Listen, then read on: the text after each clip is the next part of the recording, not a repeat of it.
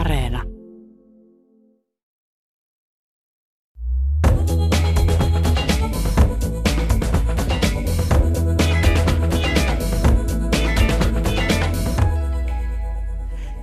Mäkilän taidenäyttely Matrix Hardcore Sinebrychoffin taidemuseossa Helsingissä on hurja sukellus kauneuden ja raakuuden kautta oman aikamme ja historian todellisuuksiin. Teoksissa on punk-estetiikkaa, metsiä ja valvovia silmiä. Mäkilän taiteessa on myös ikiaikaista Raamatusta tuttua symboliikkaa, nuolia, jotka lävistävät alastomia ruumiita. Millaisesta taidehistoriallisesta vuoropuhelusta on kysymys? Minä olen Pia-Maria Lehtola. Lämpimästi tervetuloa Kulttuuri Ykköseen, Jarmo Mäkilä. Kiitos, kiitos. Täytyy ensin sanoa, että kun menin sinne Sinebrychoffin taidemuseoon, niin barokki tuli lähelle, fantastiset tummat sävyt. Se tila on kuin tehty taiteellesi. No, tämä näyttely tavallaan lähti siitä tilasta ja tästä Sinebrychoffin taidemuseon se alakerran tämmöisestä punaisesta huoneesta. Se on siis tiili, tiili verhoiltu kaari, kaaritila, aika isokin suhteessa tota, noin siihen museon. Ja, ja tämä näyttely on tavallaan rakennettu nimenomaan tähän tilaan. Myöskin valaistus ja kaikki esille pano on niin, ta- tavallaan niin kuin mittatilaustyönä tehty. Ja tämä on niin kuin tavallaan, mun lähtökohta oli semmoinen, että tehdään museo museon sisälle. Eli se on niin kuin oma museo, joka keskustelee museon kanssa. Mutta siis sen lähtökohdat ovat, ovat tavallaan taidehistorialliset ja nykypäivän mytologiaa niin kuin johdattelevia teemoja. Ja tosiaan Jarmo Mäkilä kuulut postmoderneihin taiteilijoihin ja aihepiirissäsi on usein yhteiskunnallisia ja myös eroottisia piirteitä, lihaksikkaat, tatuoidut ja lävistyksillä koristetut mieskehot ovat tuttuja monista teoksistasi. Värimaailmasi hillityt, murretut, harmaan ja ruskean sävyt ja tarkka, mutta silti pehmeä siveltimen jälki tuo itselleni mieleen oman opiskeluaikani Viinissä, Itävallassa. Siellä kävin gallerioissa ja ihastelin aina siellä sitä, että siellä oli rohkeita teoksia ja silti näkyi tämä klassinen hieno maalaus, maala, ma, maalaustekniikka ja jälki. Ö, tyylisi on mielestäni hyvin eurooppalainen, rohkea ilmaisultaan, mutta tosiaan silti klassisen taidokasta. Ja teoksissasi on myös nostalginen ja nautinnollinen surumielisyys läsnä. Oletko enemmän eurooppalainen kuin suomalainen taiteilija tyyliltäsi? No, tähän on niin kuin vaikea sanoa. Itse olen niin kuin, äh, suomalainen, mutta aina mut, vaikka mihin puolella maailmaa viedään, niin mä hyvin tota, noin voimakkaasti samaistun niin kuin samaan samaan maahan ja ihmiset luulee, että kun mä olin Etelä-Amerikassa, että mä olen sieltä kotoisin, kun mä olen Euroopassa, Ranskasta, mä olen ranskalainen vähän ja kaikkea.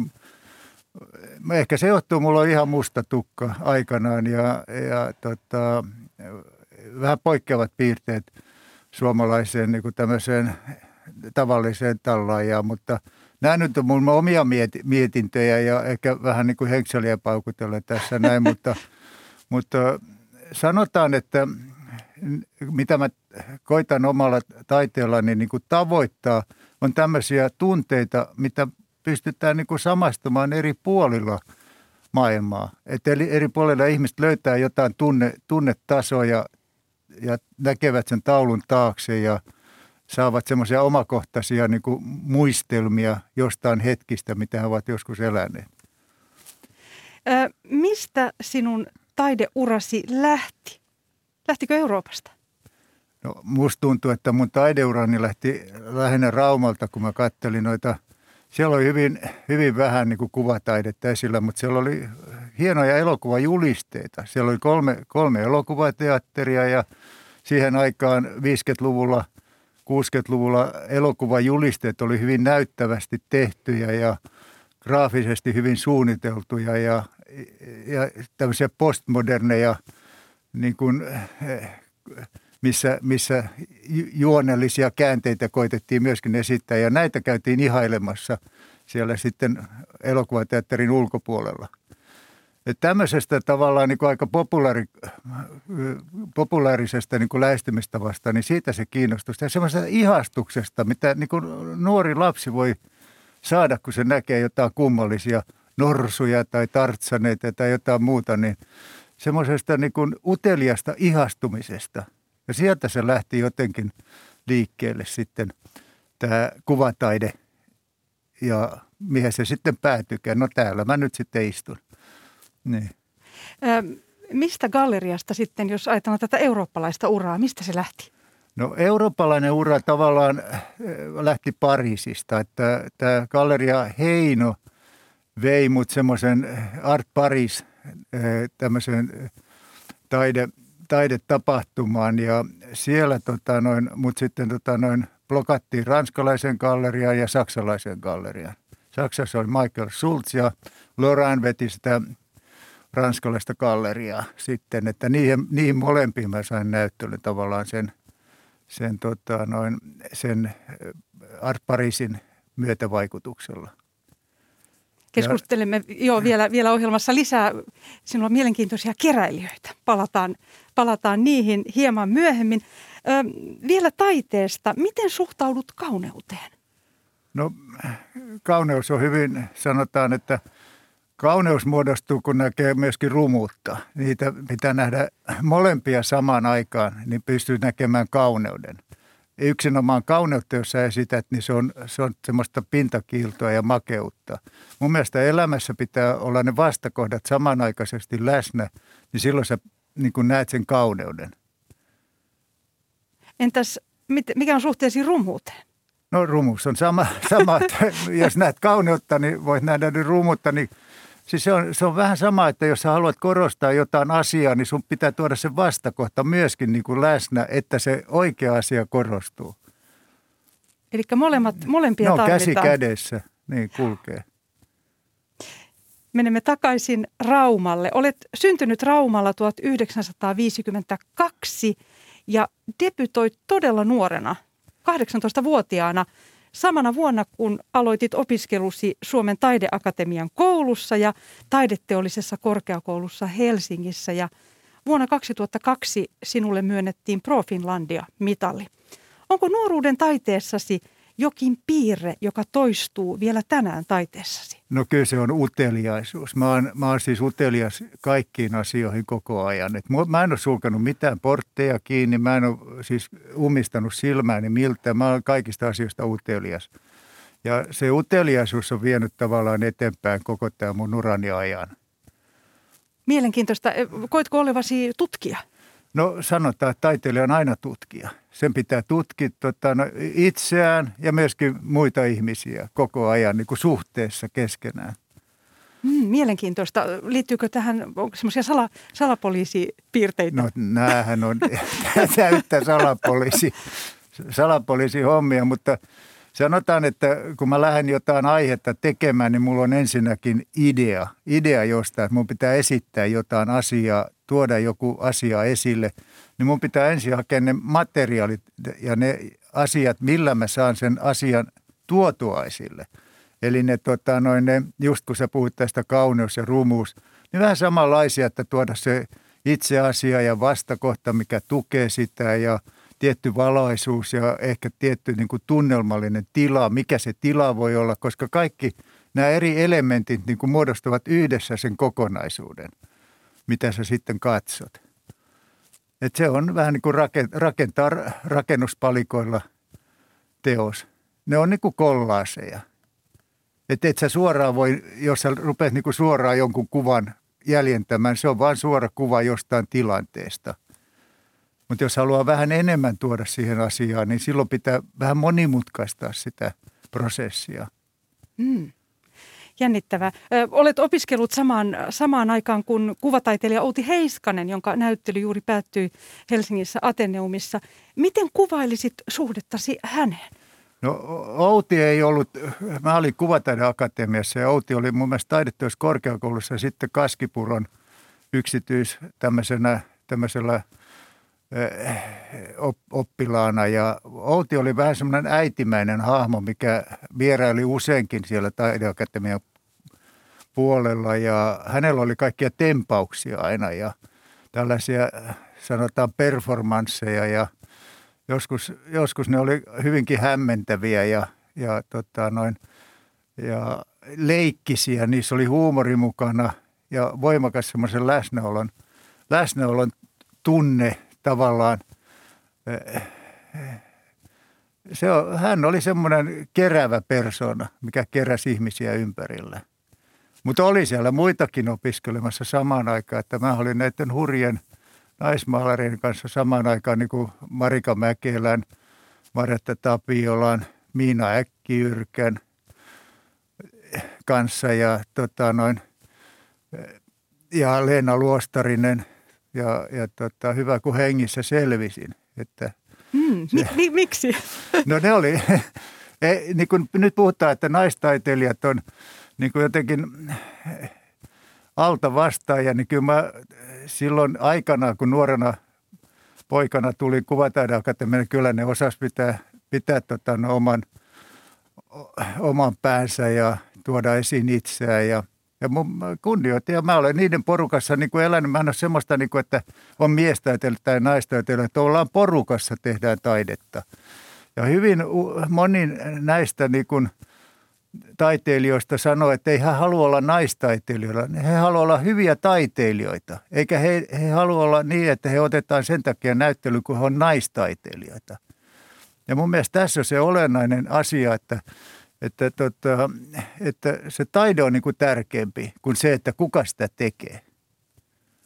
Kyllä. Ja hurjaa aikaa oli. Mm. Harrastat taiteilijuuden lomassa tai en tiedä inspiraatiota kerä, kerä, keräämässä myös purjehtimalla. Ja olet jo nuorena haaveillut merimiehen ja seikkailijan urasta. Mikä purjehtimisessa on sinulle tärkeintä?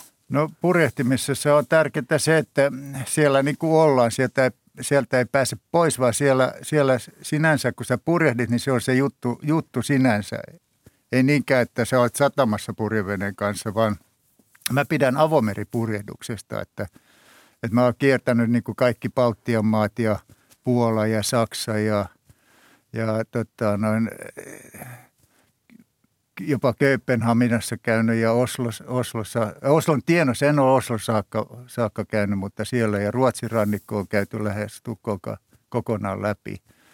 Ja, ja tota, semmoiset kahden, kolmen päivän yhtämittaiset purjehdukset on kauhean mielenkiintoisia. Et on oltu myrskytyä ja on oltu tyvennessä ja se on, ja sieltä oikeastaan tämä postmoderni juttuhan lähti liikkeelle, kun katselin niitä tähtiä, siis semmoisella aavalla merellä, ja sä katsot tähtiä, missä oli tuhansia tähtiä yläpuolella, ja ajattelet semmoista vaellusta tavallaan tämmöisessä tähti, tähtimaisemassa, niin nämä jotkut kahdeksankymmentäluvun loppupuolen ja työt ovat vähän samanlaisia vaelluksia tavallaan. Mm. Eli tällaista niin kuin nomadielämää. Niin, niin. Ja sitten, jos en mä olisi varmaan Kuvataideakatemian päässyt, niin mä olisin varmaan merille mennyt. Että Raumalta lähti hyvin paljon niin kuin ystäviä ja luokkakavereita merille. Raumallahan on merenkulkuoppilaitos. Näissä uusissa maalauksissasi on paljon kehoja, lihallisuuden tematiikkaa, vanitas-aihetta, pääkalloja ja Raamatun myyttisiä hahmoja. Näyttelyn yhdessä veistoksessa on mustia putkia ja juurakkoja. Teoksessa on kymmenen silmää.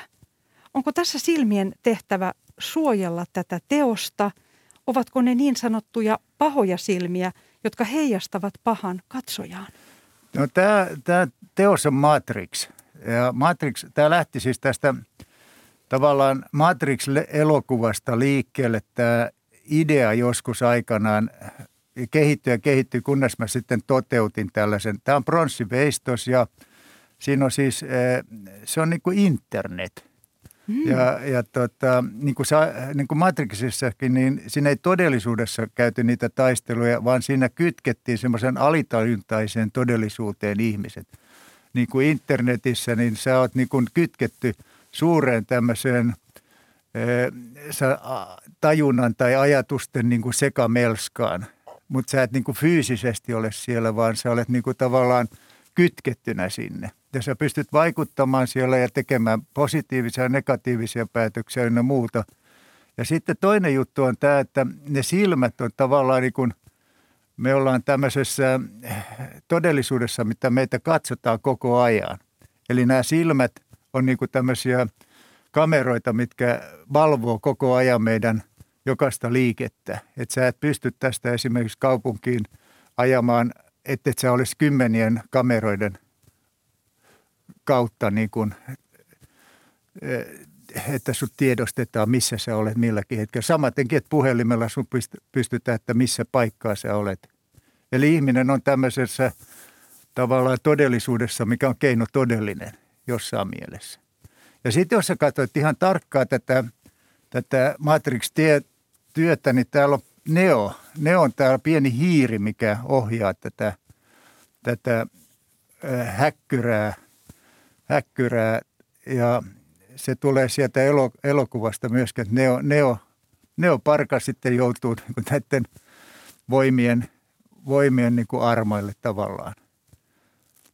Ja tosiaan Matrix-elokuva on skifi-klassikko, joka on myös kiinnostanut fyysikoita ja filosofeja. Ja tosiaan siinä, on, on, siinä esiintyy monien fyysikoiden vakavasti esittämä simulaatioteoria, jonka mukaan todellisuutemme on korkeamman älyn laatima tietokonesimulaatio. Eli ihmiset näkevät, kokevat simulaation, eivät todellisuutta. Koitko itse olevasi tällaisessa tilassa? No mä en niin kuin, kyllä mä koitan nähdä sen todellisuuden, että mikä sen takana on. Et mulla olisi niin kuin hyvin vaikea, jos mun ainoa niin kuin kontaktipintani olisi niin kuin joku keinotodellisuus. Että kyllä ihminen hakee, hakee todellista ja todellisia tunteita ja, ja kanssakäymistä ja, ja tällaista. Niin kuin nyt me ollaan tämä koronan aikana huomattu, että yksin on pirun huo- ikävää olla ja, ja pitää olla sosiaalisia tapaamisia ja, ja, ja vaikka minkä näköisiä, että ollaan yhdessä. Nähdään toisia ihmisiä, vaikka kaukaakin ja vaikka läheltä ja tämä kanssakäyminen on hyvin tärkeää. Me ei voida niin kuin vaan linnoittautua kotiin ja mennä niin kuin tämmöiseen virtuaalitodellisuuteen. Eli tämä pandemia on tuonut tällaisia tunteita esille. Niin, niin. Tosiaan näissä maalauksissa on, on juuri näitä aiheita, mistä kerroin, vanitas-aihetta, Raamatun myyttisiä hahmoja, mutta siellä on myös esillä Sinebrychoffin taidemuseon kokoelmista flaamilaisen taiteilijan Martin de Vosin viisitoistasataa-luvulla maalaama ristiinnaulitsiminen teos.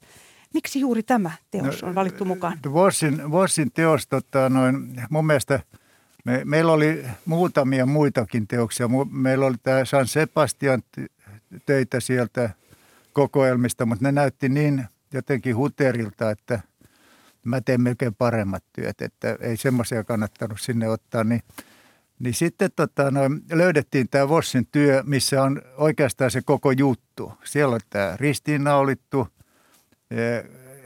kolme ristiinnaulittua, neitsyt Maria, sitten sotilaat, mitkä tavallaan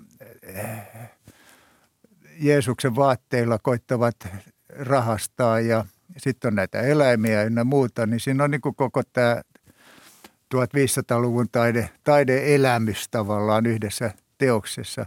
Ja myöskin tämä kärsimys, joka näytetään semmoisena mielihyvänä. Nämä ei oikein kärsi nämä ristillä olijat, vaan ne on jotenkin vaan vääntyneitä, mutta, mutta sellainen niin kuin,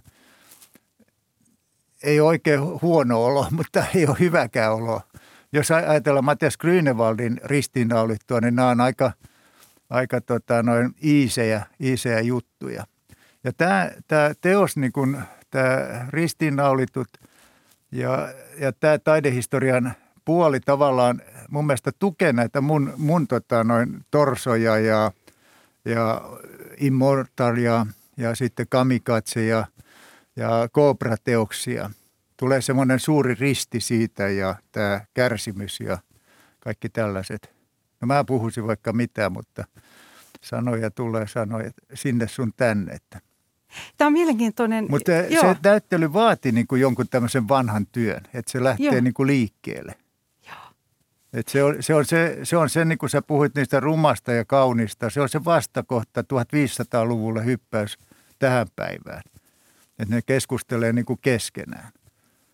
Mistä tämä idea juuri tästä vuoropuhelusta vanhan ja uuden taiteen välillä syntyi? No kyllä se lähti heti, kun tätä näyttelyä ruvettiin tota noin, miettimään, että sen pitää jotenkin ottaa semmoinen joku side tähän vanhaan taiteeseen. Me ollaan nyt kuitenkin niin kuin Sinebrychoffin taidemuseossa, mikä on Kansallisgallerian niin kuin vanhin osa periaatteessa. Että sä et voi sinne mitään nykytaidenäyttelyä viedä, jos ei silloin jotain kiinnekohtaa siihen vanhaan taiteeseen. Että se lähti, lähti tällaisesta yhteis- joo, yhteisestä joo, keskustelusta. Joo. Öm, olet kertonut, että ammennat ideoita muutenkin kirjallisuudesta, elokuvista, klassisesta taiteesta ja myös uutisista. Mitkä teemat ovat inspiroineet sinua juuri tässä näyttelyssä? No mun mielestä, jos... Tä... Tätä, tätä näyttelyä lähdetään niin kuin analysoimaan niitä lähtökohtia, niin kyllä mun mielestä siinä oli tämä, siis tämmöinen nykyihminen.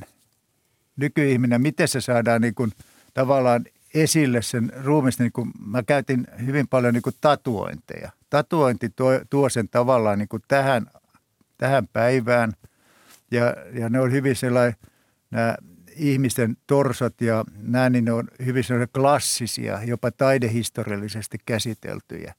Ja, ja sitten näissä on pieniä semmoisia viittauksia, esimerkiksi nännikoruja ja tämmöisiä pieniä niin kuin vihjeitä, mikä, mikä johdattaa katsojat niin kuin tähän aikaan.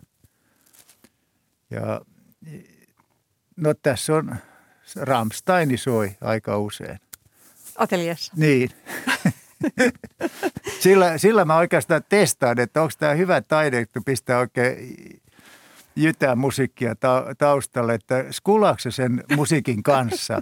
Ja jos se näyttää, että se skulaa, niin sitten, sitten ollaan oikealla jäljellä. Et mä testaan yleensä niin kuin jonkun musiikin kanssa sitä, että onko tämä nyt vähän sama henkistä. Niin mulla oli tämä Rammstein on ollut aika pitkäänkin niin kuin tämmöisenä testi, testibändinä tavallaan, että Hmm.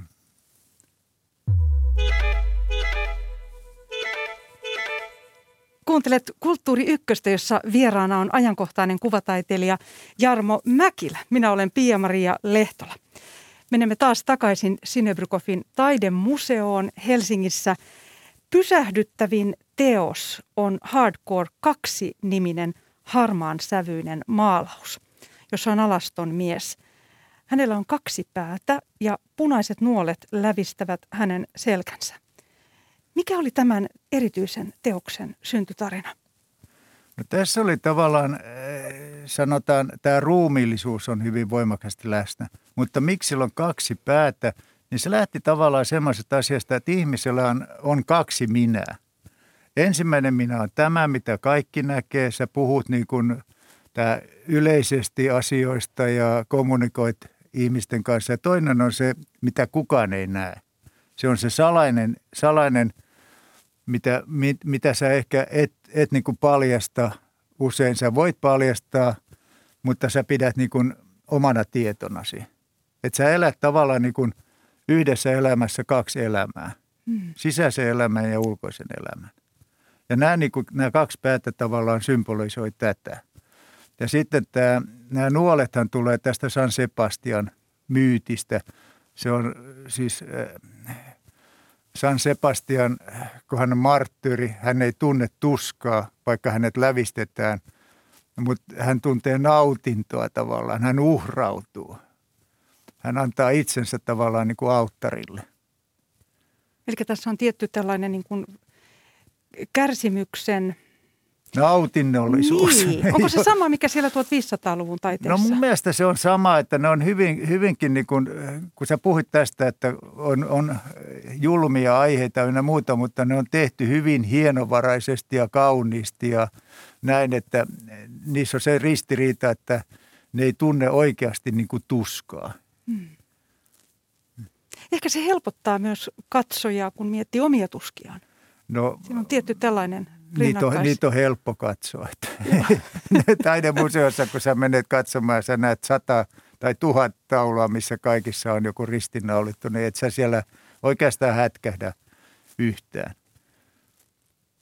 Toinen pysäyttävä, ja täytyy tässä kyllä sanoa, että oli hieman pelottavakin teos, on Kobra. Siinä joudun katsomaan pois ensin ja sitten taas katsoin takaisin tauluun.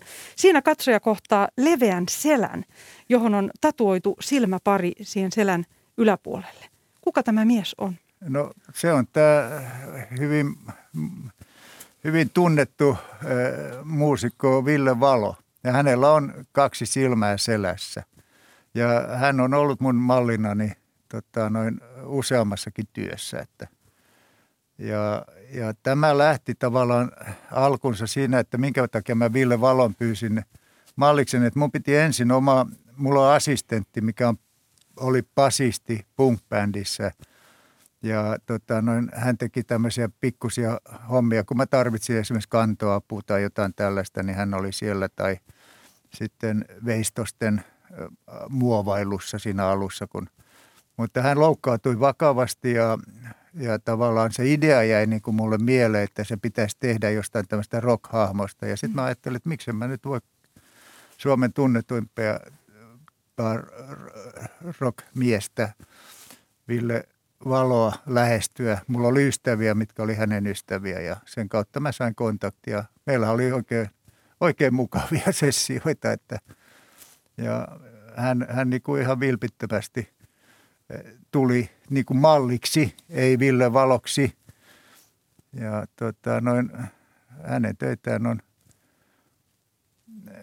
esillä kaksi työllä Sinebrychoffin taidemuseossa. Ö, taas nämä silmät.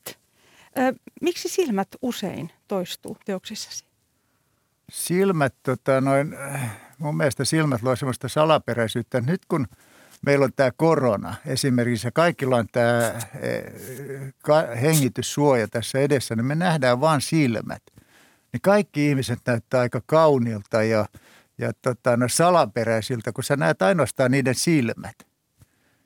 Ja katoppa sitten, niin kun rupeat seuraamaan ihmisten silmiä, niin sä näet ihan erilaisia niin kun tämmöisiä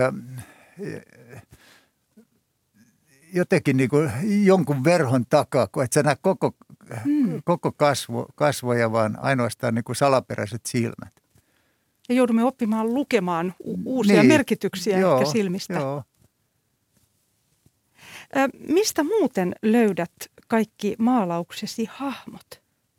No kuule, mulla on vähän, että ketä työhuoneeseen astuu, astuu sisälle, niin se joutuu kyllä pian maaliksi. Mulla on suurimman osan ystävistä mä olen maalannut ja ystäviä lapsista. Ja esimerkiksi nämä lapsiaiheiset poikajutut, mä puhun siis seitsemän, kuusi, seitsemän, kahdeksanvuotiaista, mistä mä lähdin tää metsäseikkailut ja nää liikkeelle, niin ja, että ne on niin kuin tuttujen, tuttujen lapsia ja, ja tässä, että se parvi, kun siellä metsässä seikkailee, mulla oli, onko se kahdeksas poika menossa nyt, koska se poika kasvaa niin nopeasti, että se on pari-kolme vuotta, niin sitten jalat rupeaa kasvamaan ja tulee semmoinen hujoppi, että saa semmoisen lapsenomaisen, että niitä mä oon vaihdellut aika paljon. Ja nyt on tämä, tämä vaihe sitten, missä on näitä nuoria miehiä, että Että tota, mua kiinnostaa tämä juttu tässä, että kun on poikia, lapsia, niin niitä lellitään, niitä paijataan, niillä on niinku kaikkea hyvää ja ne on semmoisia kullanuppuja.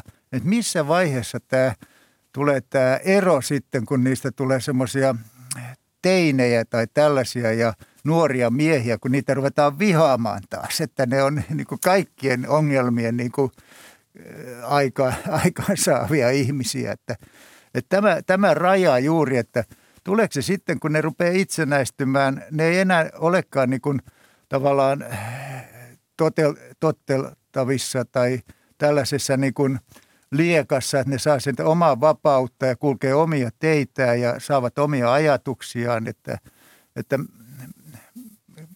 mikä on tämä, tämä raja, mikä pitää ylittää, että Ja sitten susta tulee mies, mikä on kaikkien pahojen niin kuin asioiden keskittymä sitten, että, että tämmöinen kasvutarina. Onko tämä myös syy? Maalaat hyvin paljon juuri poikia, miehiä.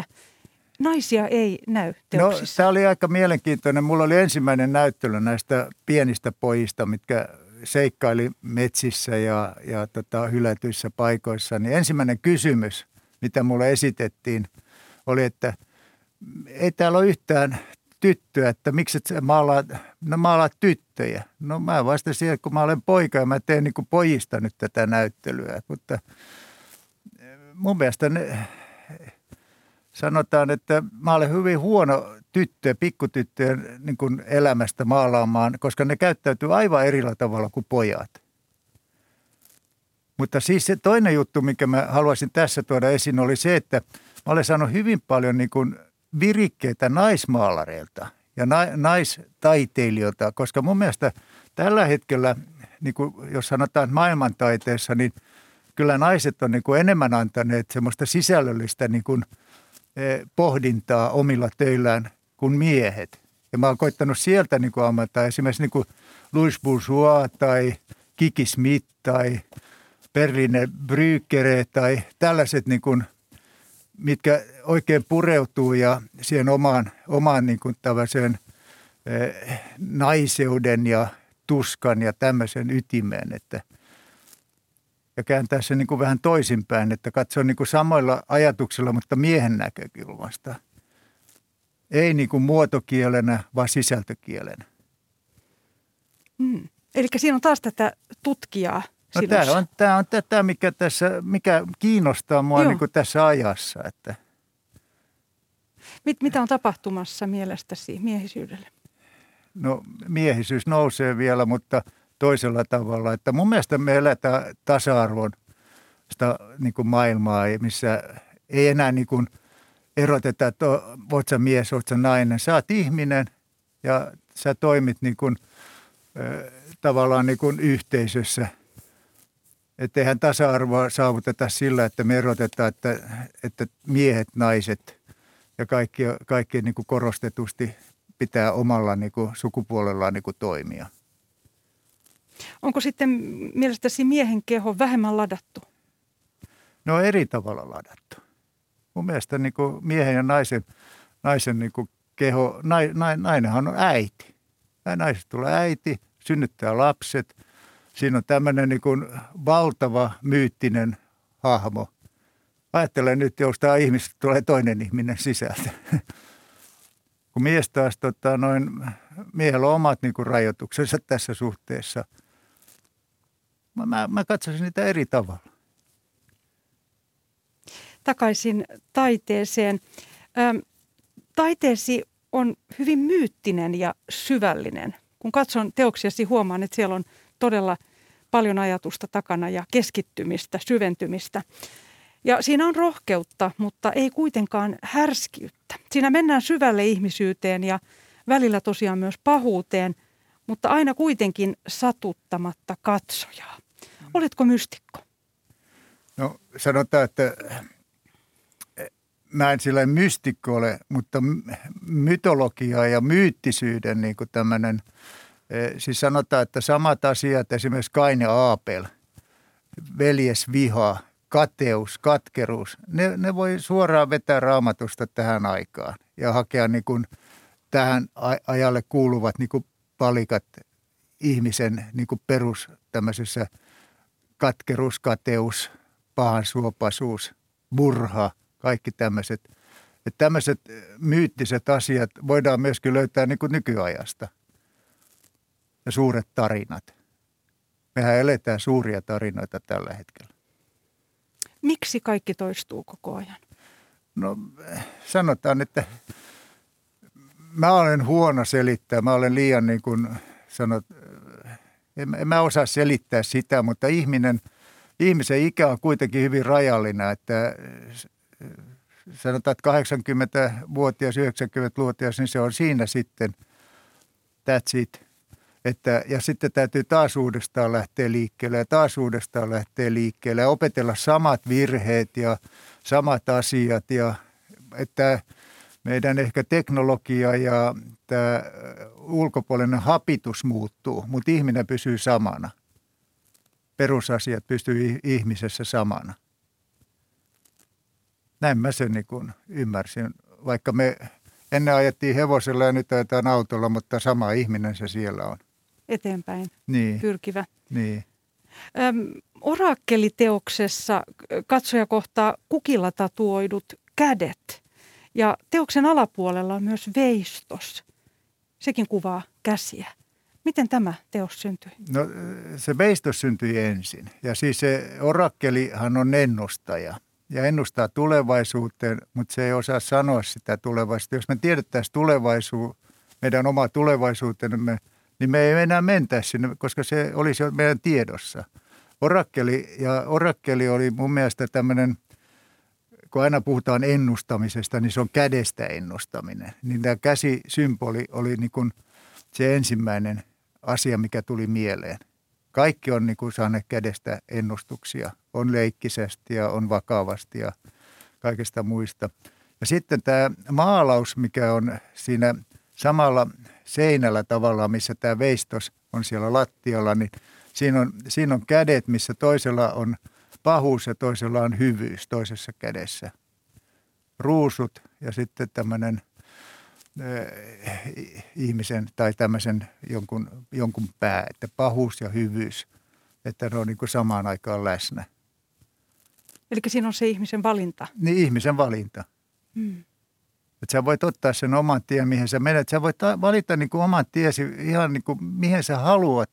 No tietenkin siinä on rajoituksia, että sä voi niin kuin näin, että mihin mä haluan. Mutta jossain vaiheessa sä voit ehkä pienellä harppauksella mennä hyvään tai huonoon tai, tai tämmöiseen. Niin kuin. No epäonnisia ihmisiä on myöskin, että en mä tuomitse kyllä ketään. Mutta ihminen on valintojen edessä koko ajan. Ja jälkeenpäin huomaa vasta, mihin ne johtivat ne valinnat. Niin, niin. niin. Mm. Ö, yksi toistuva elementti taiteessasi oli pitkään myös kotitalosi Raumalla, johon sinulla oli ristiriitainen suhde. Mistä tämä ristiriita kertoo? No, mä olen ainoa lapsi ja, ja mä sain, olin paljon yksin, yksin kun... Molemmat isäni ja äitini oli töissä ja isä oli tämmöinen maalaus, maalausfirma ja äitini oli pääkirjan pitäjä. Ja tota, mä joudun paljon olemaan yksin siellä talossa ja siitä tuli tämä talo rupesi tavallaan elämään mun kanssa ja mä elin sen talon kanssa. Ja, ja kaikki tämmöiset niin kuin traumaattiset puolet löytyy sieltä talosta ja kaikki ilot, ilot löytyy sieltä, surut. Juhlapäivät, kaikki, kaikki kilpistyy siihen taloon.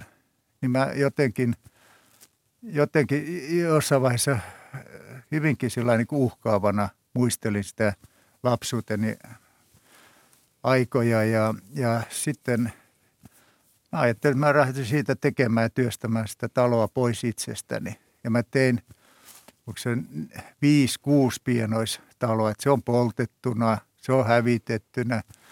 Se on, tota, noin, se on, se on lume, lumessa, se on jäässä, että ta, talo pois minusta nyt. Ja nyt mulle, mä olen hyvin vapaa suhteessa si, siihen taloon. Mutta se oli semmoinen lapsuuden trauma, se koko, koko talo, talo ja sen, siihen liittyvät asiat. Ja, no, mun, no hyvä ystäväni edesmennyt runoilija Arto Meller, hän sanoi minusta aina, että raumalainen, traumalainen tulee sieltä. Aha. Mä olin mm. hänelle traumalainen. Joo. Eli tässä tapauksessa, kun maalasit tätä taloa eri kulmista ja eri, eri tiloissa, niin oli tietynlaista itse tutkiskelua, terapiaa. Kyllä, ja, ja siis mä olen maalannut ja mä oon tehnyt installaatioita siitä. Että mä oon useampia installaatioita tehnyt tästä talosta. Ja, ja tota, se on itse tutkiskelua ja Ja, ja jotenkin niin kuin se talo eli niin kuin savialoilla vajoamassa koko ajan jonnekin. Ja, ja, tota, ja sitten tässä joku vuosi sitten mä kävin katsomassa tätä taloa. taloa. Mä olen useinkin käynyt katsomassa sitä taloa. Ja tota, se oli tavallinen talo siellä toisten samanlaisten talojen joukossa. Oikein kivasti järjestyksessä siinä. Taide terapiana tai taideeheyttäjänä, mitä ajattelet siitä? No mä en, mä en osaa sanoa tuohon oikeastaan mitään. Että mun mielestä taide on taidetta ja terapia ja tämmöinen, no sanotaan taiteilijalle se ehkä on terapiaa, taiteen tekeminen. Mutta mä en tiedä, että saako katsoja mitään terapiaa taiteen katsomisesta. Se voi ihastella niin kuin kaunista taidetta tai jotain problemaattista taidetta, niin voi saada siitä niin kuin jonkun aha-elämyksen. Mutta mä en tiedä, niin kuin, että taideterapiana niin kuin laajalle joukolle. Niin. Mutta taiteilijoista mä tiedän hyvin paljon, ketkä terapioi, kun ne tekee tauluja. Ja pääsee sellaiseen flow-tilaan.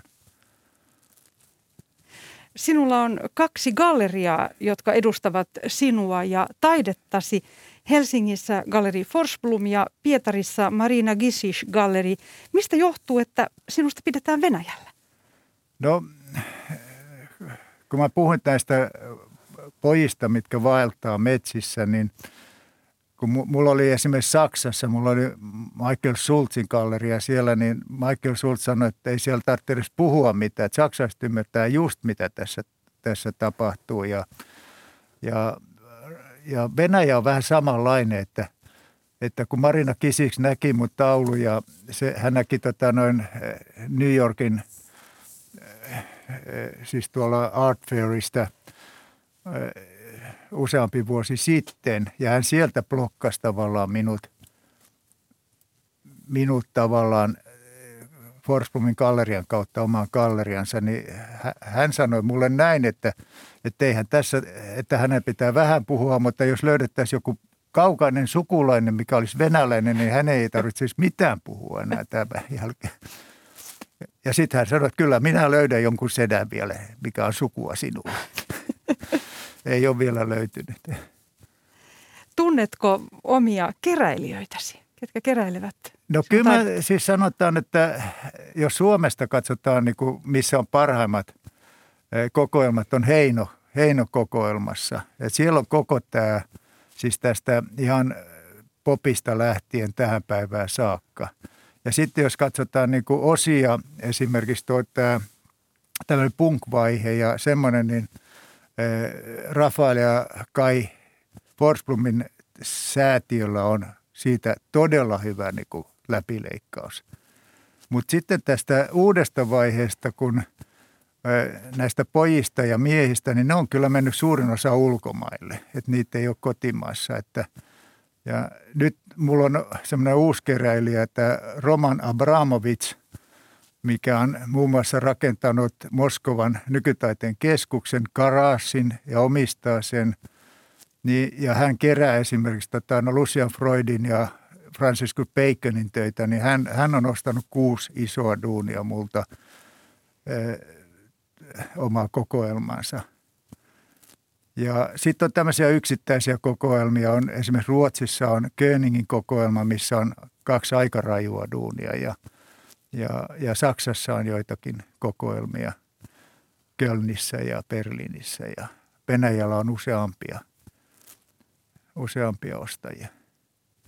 Mä voisin sanoa sen, että, että, että jos ei sulla ole minkäänlaista ulkolaista li, linkkiä minnekään, niin kyllä se aika vaikeaa on tulla taiteella toimeen Suomessa. Tämä on liian pieni maa ja liian vähän niin kuin keräilijöitä.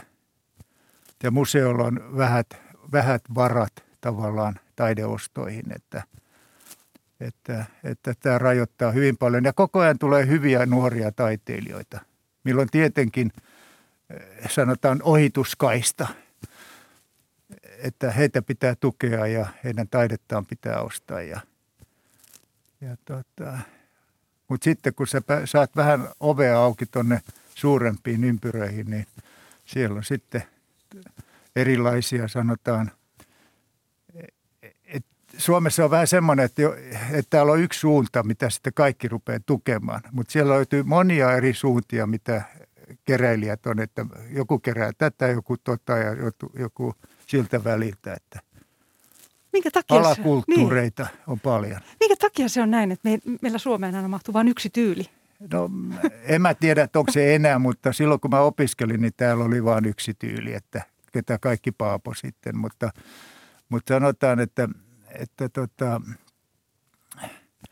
tää on niin, että kaikki tuntee toinen toisensa. Ja sitten, sitten mun mielestä tässä vielä se, että jos on joku asiantuntija jossain lautakunnassa, ostolautakunnassa, niin sitten siellä on se sama ihminen jokaisessa lautakunnassa ostamassa. Niin tulee samankaltaista suutta.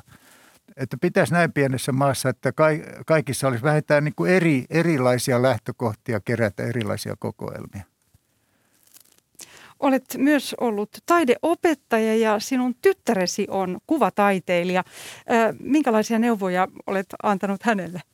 No mä en ole antanut yhtään mitään, koska mun mielestä mä tiedän niin paljon esimerkkejä, missä vanhemmat on kuvataiteilijoita ja lapsesta tulee kuvataiteilija. Ja siellä näkyy sen vanhempien haamu siellä takana, mikä on oikea, mikä on väärin. Että mun mielestä enemmänkin se on semmoinen asennekasvatus, mitä mä olen, että silmät auki ja tuttuja aiheita, mitä sä itse tiedät ja tiedostat ja lähet semmoisesta liikkeelle. Ei sun tarvitse koko maailmaa vallottaa heti. Että tärkeää, että on... on... ja rehellinen Re- sille niin. omalle työlle. Joo. Katselin valokuvia ateljeestasi ja, ja taidat olla järjestyksen ihminen. Siellä siveltimet ovat, ovat todella hyvässä järjestyksessä. No sanotaan, että kun on, on, on iso työ ja se loppuu, niin silloin sen jälkeen mä siivoan aina työhuoneen ja kaikki pistän...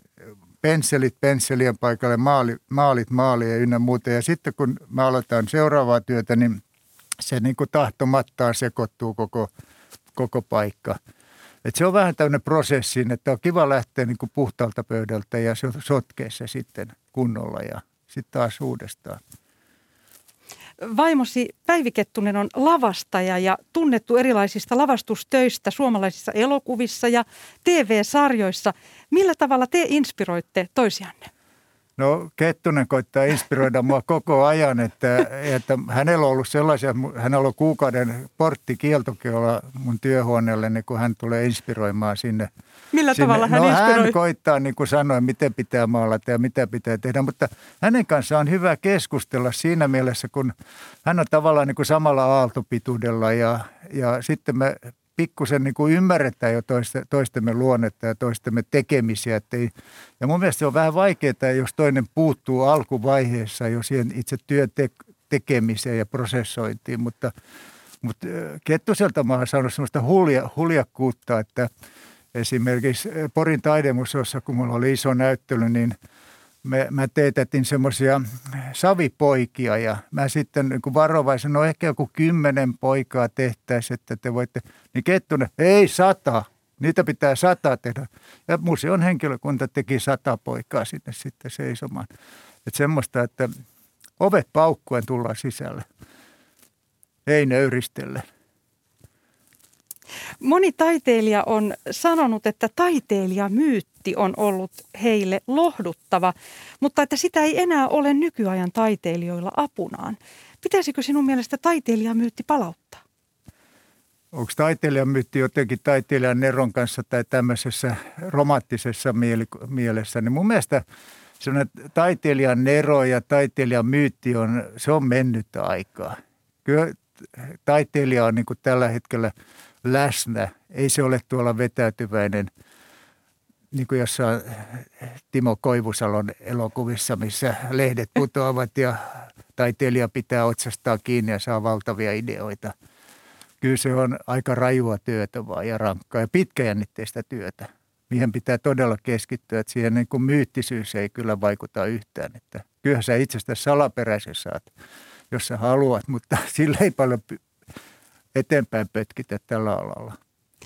Mikä on mielestäsi taiteilijan rooli yhteiskunnassa? Mitä taide tuo yhteiskuntaan? No sanotaan, että taite, taide tuo yhteiskuntaan asioita, jonka kautta niin kun sä pystyt löytämään oman itsesi. Sä pystyt näkemään niin kun asioiden taakse, löytämään niin kun itsestäsi. Jokainen ihminen hakee jotain. jotain muistikuvia menneisyydestä, jotain, mikä on jäänyt niin kuin kalvamaan omaa itseään. Ja taide on semmoinen väline, joka antaa semmoisia niin kuin aha-elämyksiä ja johdattaa sua tästä niin kuin näkyvästä näkymättömän puolelle. Kyllä. Tää loppuun täytyy vielä ottaa, ottaa yksi teos näyttelystäsi. Ähm, juuri tämä nuolilla lävistetty pyhimys, San Sebastianin innoittama maalaus, niin siinä tosiaan pysähtyy ja, ja kokee, kokee tunteita. Ja, ja ne nuolet, ihminen rupeaa itse miettimään, että mit, mitkä nuolet ovat lävistäneet minut. Tämä on kuitenkin ky- ky- kysymys myös pyhimyksestä. Miten saa pyhän siirtymään taideteokseen?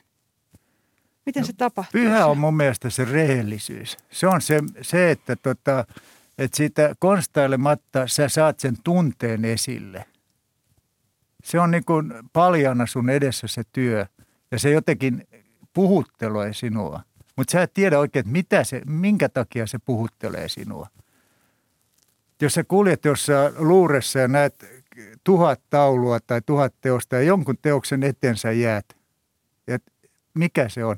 Ja mä, mä haen semmoista niin kuin Pontin ajatusta, että semmoinen lihallinen, ennen, lihallinen tuntu tavallaan siihen työhön, ennen kuin sä rupeat järjellä selittämään sitä työtä. Siis se alkutunne, mikä sinulle tulee, kun sä näet jonkun. Ja sitten vasta sä rupeat selittämään aivoillasi tavallaan sitä rakennetta, että mitä se, mikä se on ja mitä sä näet. Jonkinlainen tämmöinen lihallinen tunne. Eli siinä tapahtuu se, että ihminen tavallaan siirtyy siihen niin, jotenkin toiseen. Siirtyy ennen, ennen kuin hän rupeaa ajattelemaan sitä niin kuin järjellisesti. Näihin sanoihin Kulttuuri Ykkönen päättyy tänään. Kiitos taiteilija Jarmo Mäkilä, kun tulit vieraakseni. Sanotaan, että aamen. Aamen. Tätä ohjelmaa oli kanssani tekemässä myös äänitarkkailija Marko Vierikko ja tuottaja Olli Kangassalo. Ja huomenna Kulttuuri Ykkösen aiheena on seuraava. Euroopan tunnetuimmalla hirviörock-yhtyeen Lordilla alkoi juhlavuosi, jonka alla bändi julkaisi seitsemän albumin kokonaisuuden Lordiversity. Tänä vuonna tulee kuluneeksi kolmekymmentä vuotta bändin perustamisesta, jonka myötä Kulttuuri Ykkönen ottaa yhteyttä Tomi Putaansuuhun alias mister Lordiin ja pureutuu uuden levyn lisäksi myös Lordin uran dramaattisiin vaiheisiin. Huomenna tosiaan Juhani Kenttämaa on Kulttuuri Ykkösen juontajana. Ja minä toivotan teille kaikille oikein kaunista ja rehellistä tiistainpäivän jatkoa. Minä olen Pia-Maria Lehtola.